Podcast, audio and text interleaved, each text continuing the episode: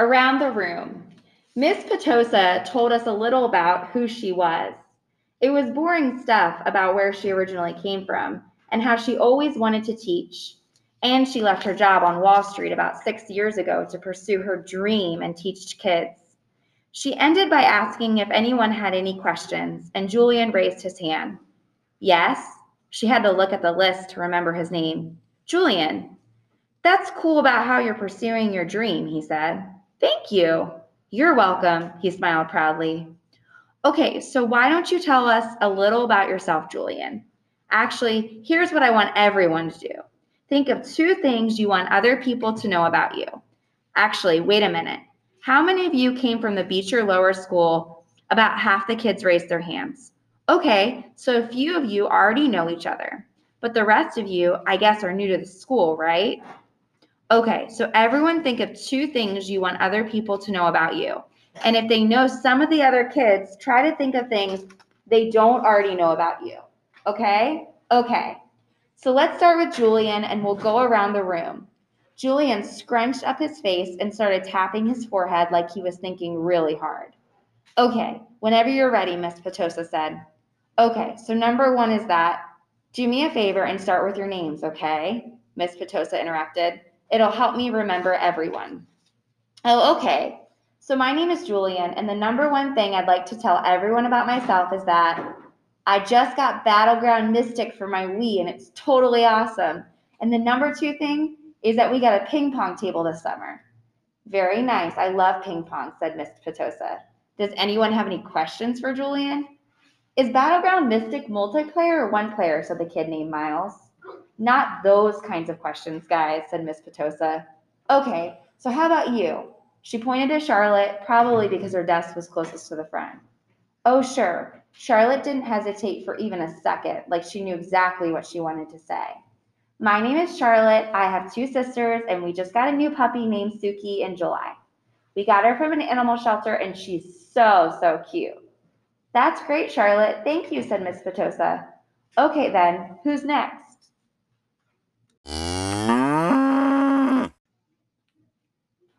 Lamb to the slaughter.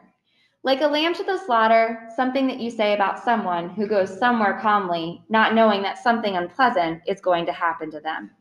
I Googled it last night. That's what I was thinking when Miss Petosa called my name and suddenly it was my turn to talk. My name is August, I said, and yeah, I kind of mumbled it. What? said someone. Can you speak up, honey? said Miss Petosa. My name is August, I said louder, forcing myself to look up. I um have a sister named Via and a dog named Daisy, and um, that's it. Wonderful, said Miss Petosa. Anyone have questions for August? No one said anything. Okay, you're next, said Miss Petosa to Jack. Wait, I have a question for August, said Julian, raising his hand. Why do you have that tiny braid in the back of your hair? Is that like a Padawan thing? Yeah, I shrugged nodded. What's a Padawan thing? said Miss Petosa, smiling at me. It's from Star Wars, answered Julian. A Padawan is a Jedi apprentice. Oh, interesting, answered Miss Petosa, looking at me. So are you into Star Wars, August? I guess, I nodded, not looking up because I really wanted, what I really wanted was to just slide under the desk. Who's your favorite character? Julian asked. I started thinking maybe he wasn't so bad. Jango Fett. What about Darth Sidious? He said. Do you like him? Okay, guys, you can talk about Star Wars stuff at recess, said Miss Petosa cheerfully. But let's keep going. We haven't heard from you yet, she said to Jack. Now it was Jack's turn to talk. But I admit I didn't hear a word he said. Maybe no one got to the Darth Sidious thing, and maybe Julian didn't mean anything at all. But in Star Wars Episode 3, Revenge of the Sith, Darth Sidious' face gets burned by Sith lightning and becomes totally deformed. His skin gets all shriveled up and his whole face just kind of melts. I peeked at Julian and he was looking at me. Yeah, he knew what he was saying. Choose kind. There was a lot of shuffling around when the bell rang and everyone got up to leave. I checked my schedule and it said my next class was English, room 321. I didn't stop to see if anyone else from my homeroom was going my way. I just zoomed out of the class and down the hall and sat down as far from the front as possible. The teacher, a really tall man with a yellow beard, was writing on the chalkboard. Kids came in laughing and talking in little groups, but I didn't look up. Basically, the same thing that happened in homeroom happened again. No one sat next to me except for Jack, who was joking around with some kids who weren't in our homeroom. I could tell Jack was the kind of kid other kids like. He had a lot of friends. He made people laugh. When the second bell rang, everyone got quiet and the teacher turned around and faced us. He said his name was Mr. Brownie, and then he started talking about what we would be doing this semester. At a certain point, somewhere between A Wrinkle in Time and Shen of the Sea, he noticed me, but kept right on talking. I was mostly doodling in my notebook while he talked, but every once in a while I would sneak a, lot, a look at the other kids. Charlotte was in this class. So were Julian and Henry. Miles wasn't. Mr. Brownie had written on the chalkboard in big block letters P R E C E P T. Okay, everybody, write this down at the very top of the very first page in your English notebook. As we did what he told us, he said, Okay, so who can tell me what a precept is? Does anyone know? No one raised their hands. Mr. Brownie smiled, nodded, and turned around to write on the chalkboard again. Precepts equals rules about really important things.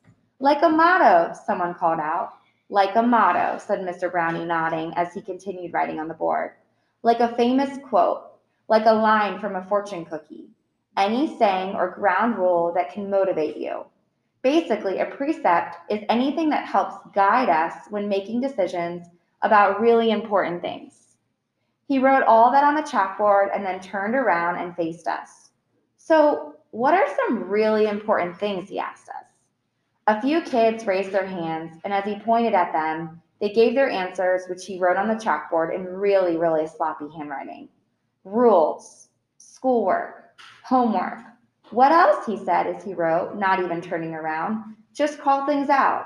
He wrote everything everyone called out family, parents, pets, one girl called out, The environment, the environment. He wrote on the chalkboard and added, Our world. Sharks, because they eat dead things in the ocean, said one of the boys, a kid named Reid. And Mr. Brownie wrote down, Sharks. Bees, seatbelts, recycling, friends. Okay, said Mr. Brownie, writing all those things down. He turned around when he finished writing to face us again. But no one's name no one's named the most important thing of all. We all looked at him out of ideas. God, said one kid.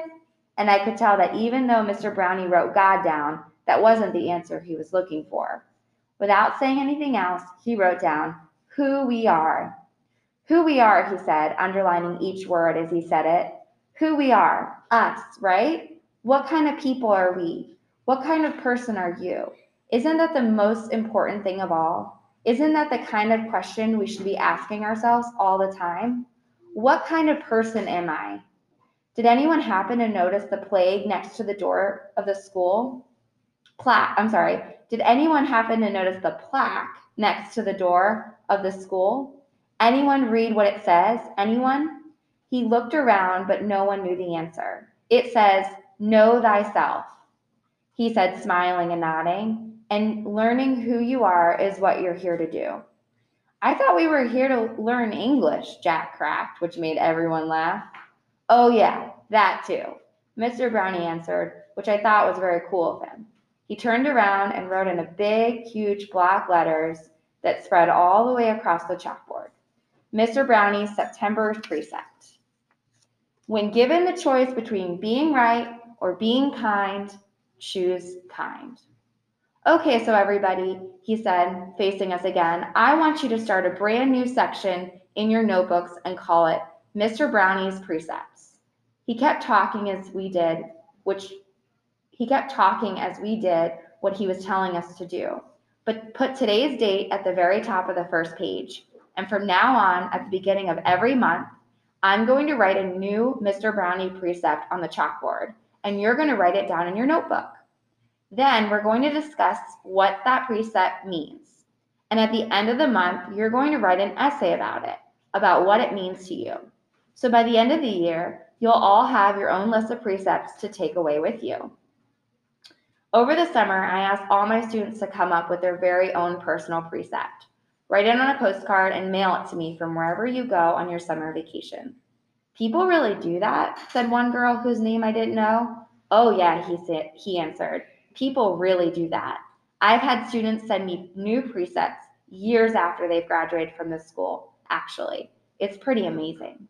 He paused and stroked his head, his beard. But anyway, next summer seems like a long way off. I know, he joked, which made us laugh. So everybody relax a bit while I take attendance, and then we're finished with that. I'll start telling you when and when we're finished with that, I'll start telling you about all the fun stuff we're going to be doing this year in English. He pointed to Jack when he said this, which was also funny, so we all laughed at that. As I wrote down Mr. Brownie's September precept, I suddenly realized that I was going to like school, no matter what.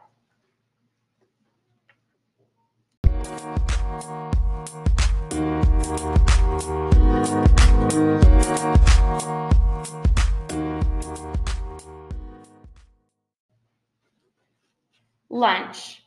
Via had warned me about lunch in middle school, so I guess I should have known it would be hard. I just hadn't expected it to be this hard. Basically, all the kids from all the fifth grade classes poured into the cafeteria at the same time, talking loudly and bumping into one another while they ran to different tables.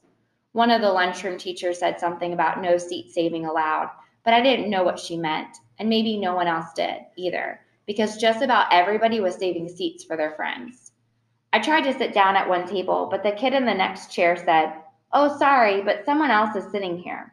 So I moved to an empty table and just waited for everyone to finish stampeding and the lunchroom teacher to finish stampeding and the lunchroom teacher to tell us what to do next. As she started telling us the cafeteria rules, I looked around to see where Jack Will was sitting, but I didn't see him on my side of the room. Kids were still coming in as the teacher started calling the first few tables to get their trays and stand on line at the counter. Julian, Henry, and Miles were sitting at a table toward the back of the room. Mom had packed me a cheese sandwich, graham crackers, and a juice box, so I didn't need to stand on line when my table was called. Instead, I just concentrated on opening my backpack, pulling out my lunch bag, and slowly opening the aluminum foil wrapping of my sandwich. I could tell I was being stared at without even looking up. I knew that people were nudging each other, watching me out of the corner of their eyes. I thought I was used to those kinds of stares by now, but I guess I wasn't. There was one table of girls that I knew were whispering about me because they were talking behind their hands. Their eyes and whispers kept bouncing over to me. I hate the way I eat. I know how weird it looks. I had surgery to fix my cleft palate when I was a baby, and then a second left sur- cleft surgery when I was four. But I still have a hole in the roof of my mouth and even though I had jaw alignment surgery a few years ago, I have to chew in the front of my mouth. I didn't even realize how this looked until I was at a birthday party once, and one of the kids told the mom of the birthday pro- birthday boy he didn't want to sit next to me because I was too messy with all the food crumbs shooting out of my mouth. I know the kid wasn't trying to be mean, but he got in big trouble later, and his mom called my mom that night to apologize. When I got home from the party, I went to the bathroom mirror and started eating a saltine cracker to see what I looked like when I was chewing. The kid was right. I eat like a tortoise. Have you ever seen a tortoise eating? Like some prehistoric swamp thing.